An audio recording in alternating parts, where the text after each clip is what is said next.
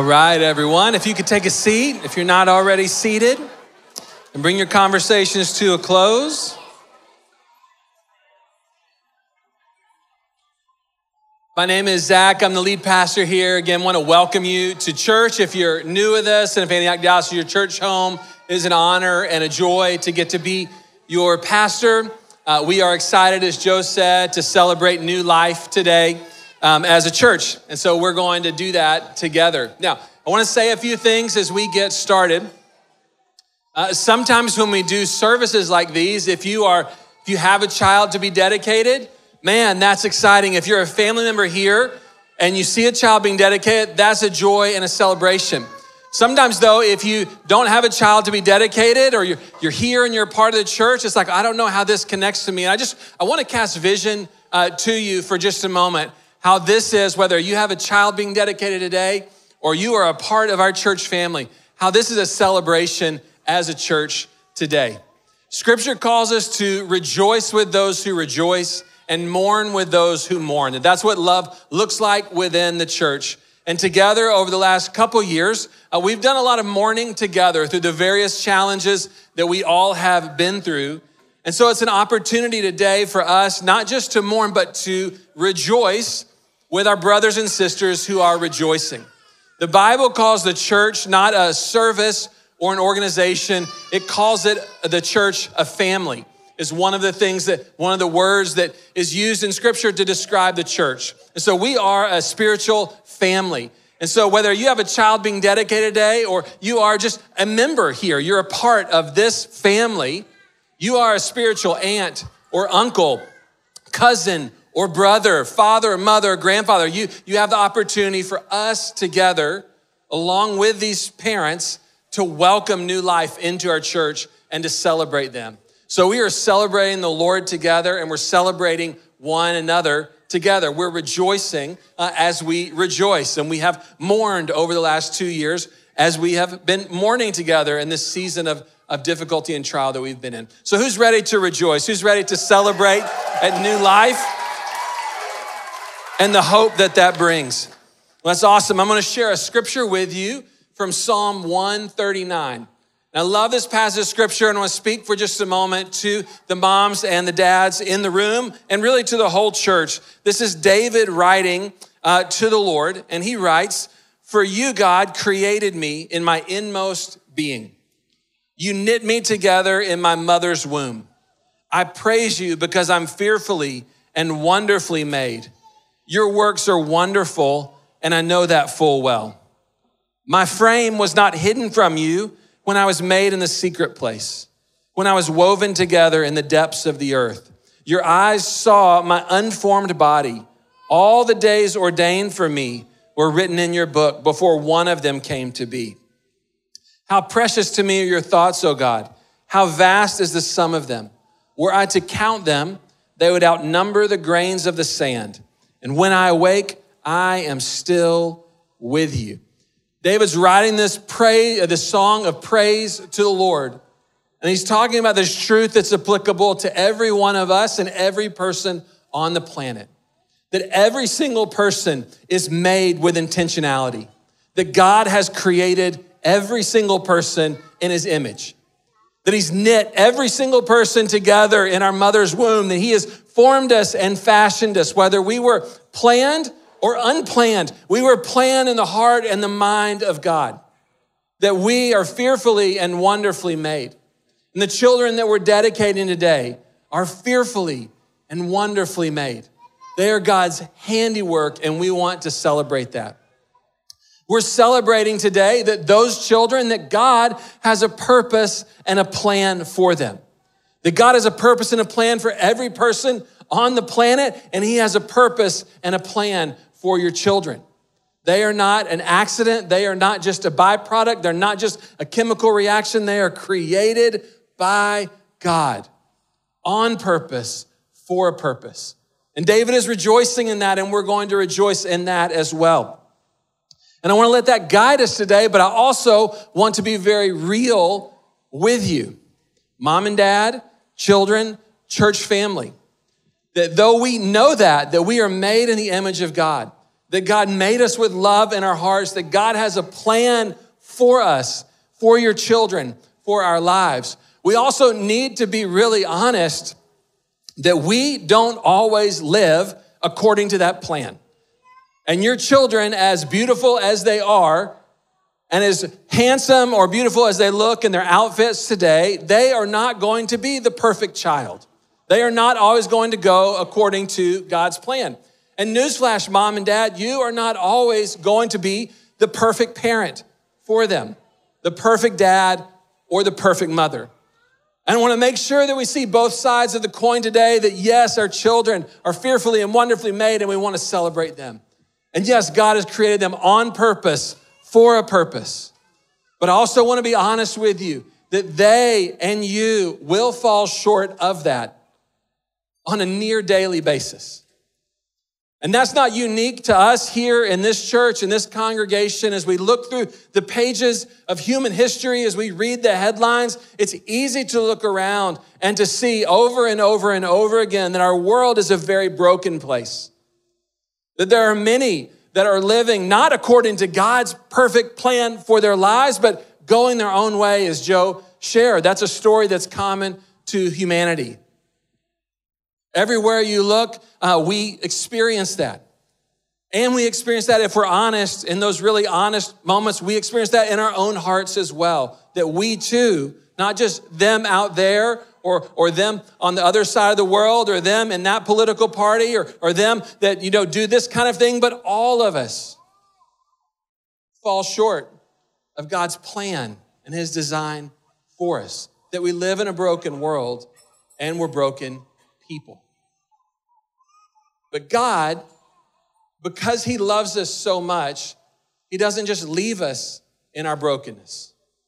He doesn't just leave us in what the Bible calls sin. He doesn't just leave us to go our own way and reap the fruit of our own choices. God, because He loves you and me and every person on the planet, entered into the story in Jesus. Jesus is God with skin on, the Word made flesh. And he came like a healer. He came like a father. He came like a deliverer to save people like you and me, like your children that you're looking at. He came to save everyone. His heart is for the whole world, for God so loved the world that he came. And Jesus lived a perfect life. He lived according to the design of life, the design of God. And yet, we as humans, we rejected him. We turned from him. We crucified him. We said, We don't want you. We want to go our own way. But he loved us even there on the cross. And what Jesus taught us was yes, we need new instructions on how to be a good mom and a good dad and build a good family and raise good children. We need those instructions, but we need something far more than just those instructions. We need a change of heart. We need to be transformed. We need to be healed from the inside out, that that thing in us, that we would turn over and over and over again from the Lord who made us, who has a plan for us, that we would turn from that. We need that healed within us. And so when Jesus went to the cross, he died on the cross as a heavenly blood transfusion that he would take the blood that runs through our veins in a spiritual sense that's corrupted with the cancer of sin, and he would give his life, his very life, the pure blood of Jesus. A heavenly transfusion, a heavenly organ transplant that you and I, who are so desperate for a new heart and a new spirit and a new way from the inside out, might receive it from our healer. Jesus is the doctor who not only wrote the prescription, for healing, but became our prescription on the cross. And when he rose again, he rose defeating our great enemies of sin, of death, and Satan. And he rose with life and healing in his arms. And for a broken people like you and me, with children who are fearfully and wonderfully made, yet incredibly broken as well, he offers us healing, new life, and hope. And I want to bring that before you today that for everyone who would receive him, everyone who would call on his name, everyone who would turn from their own way and receive the healing power of the great physician. Who would say, Jesus, I want to follow you. I need forgiveness for my sins. Come into my life and make me new. And I want to follow you. I want to follow your way. That Jesus restores us, young and old, to God's perfect design. And he's not just restoring you and me, he's restoring marriages, he's restoring families. No matter how far off track we might have got, he has come to bring new life and healing. And he's restoring the whole world. He's making all things new. And so as we celebrate new life today, we celebrate that children are fearfully and wonderfully made. And we want to honor the image of God in them. And we want to celebrate with a sobriety that we are going to fall short over and over and again of God's perfect design and perfect plan, and that we need more than parenting books and good resolutions. We need a healer. And so, we, as the people of Jesus, we're celebrating the healing power that comes from Jesus' death, burial, and resurrection. The healing power that comes from following him in discipleship and letting him make us new as dads, letting him make us new as moms, letting him make our children new, that we might be families marked by the grace and the love and the hope and the peace and the healing power of Jesus. That's what we're celebrating today. So we're going to do that in the way that we normally do. Yes, we have more children to dedicate uh, than we normally uh, do as a church. Uh, some of that is because of COVID. Some of that is, as uh, Nancy said last week, you have been busy little birds and bees uh, over the past uh, season. what Alex DeBrot, one of the musicians on the worship team, said, make sure that we're clear. Uh, when we say baby dedications, it doesn't mean our church is dedicated to making babies. It means we're dedicated to committing them to the Lord. So, just if anybody got confused on that. When we dedicate these children, what we see in Scripture is that though when they grow up, they're gonna have to choose Jesus for themselves. When we dedicate children, we're dedicating our way as families as marriages, as moms and dads, as a church, we're dedicating our way to the Lord Himself. We're saying, God, we want to follow you. We want to commit our children to you. We want to commit our parenting to you. And these dedications have power. They're direction setters today. That you're making a direction set with your family and with your child of saying, Jesus, though we are going to fall short over and over and over again, we want to go your way and we commit this new life to you.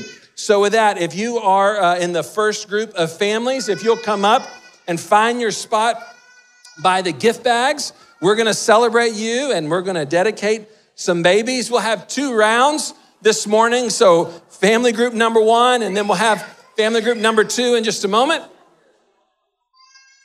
So, y'all come on forward.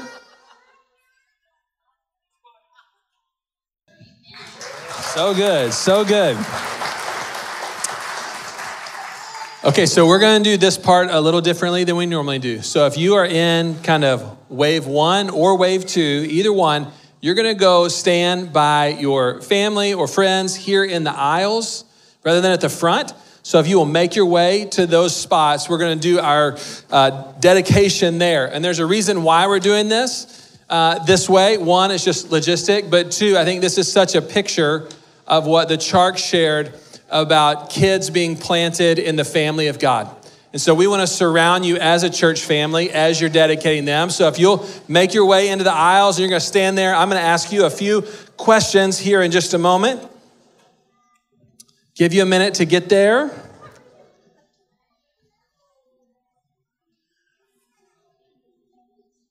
All right, and so if you will uh, look up towards me, I'm going to ask you a few questions. I'm gonna ask you these questions, and then your response is I do or we do, but this is a prayer of commitment to the Lord. So, parents, do you receive this child with gratitude as God's gift to you and your family? Good. Do you commit to each other as parents to create a stable environment in which your child can mature? And will you make a commitment to strengthen your marriage relationship as a part of that stable environment? Good. Do you commit to be parents of personal faith, seeking the Lord and modeling both grace and truth as living examples for your children to follow? Good. Do you commit to lead a faith filled home that seeks to honor God in your relationships and choices for this child as they grow? And do you commit to trust the grace of God to make up for your lack, knowing ultimately that He is their good shepherd? Okay, and then I want to ask the church to stand up as well. This is a question for us as their church family. And our answer is we do. So, church family, do you commit to love, encourage, and support these parents and their children as their spiritual community by the grace of God? Awesome. And so, what we're going to do now is we're going to pray over these babies. And so, if you are near them, I encourage you to lay a hand on. If you're extended back, you can just stick a hand out. We're going to take a few moments to pray over them, and then I will close this in just a minute. So, go for it, church. Let's pray.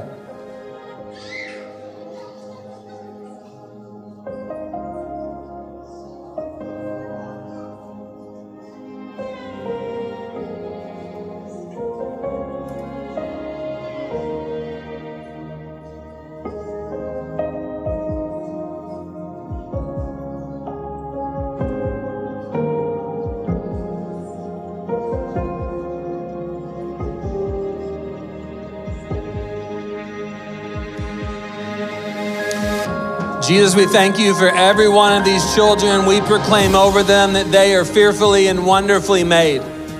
And we commit them to you. We commit these parents to you, to your love and to your care, to your grace and to your faithfulness, Lord.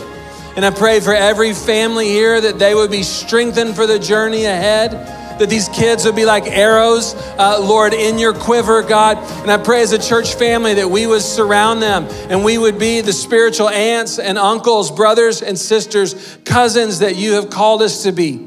We commit ourselves to you as a church family in Jesus' name. Amen. Amen. Amen. Okay, you can return to your seat. What we're going to do now, if I can get the worship team to come forward, we're going to close with a song of celebration.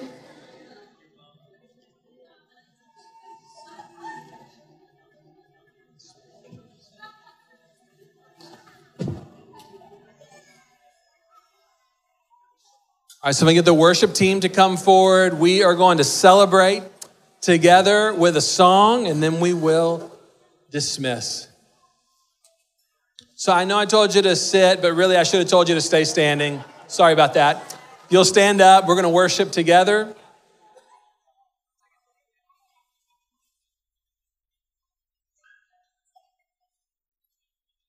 It's awesome. Jesus, just thank you so much for this new life. Thank you for the opportunity as a church family to celebrate with these parents, and we want to rejoice today with those who rejoice and rejoice in your faithfulness uh, in good times and in bad, Lord. And we rejoice today with the good news of this new, these new lives and these new children in our church family. We love you, Jesus.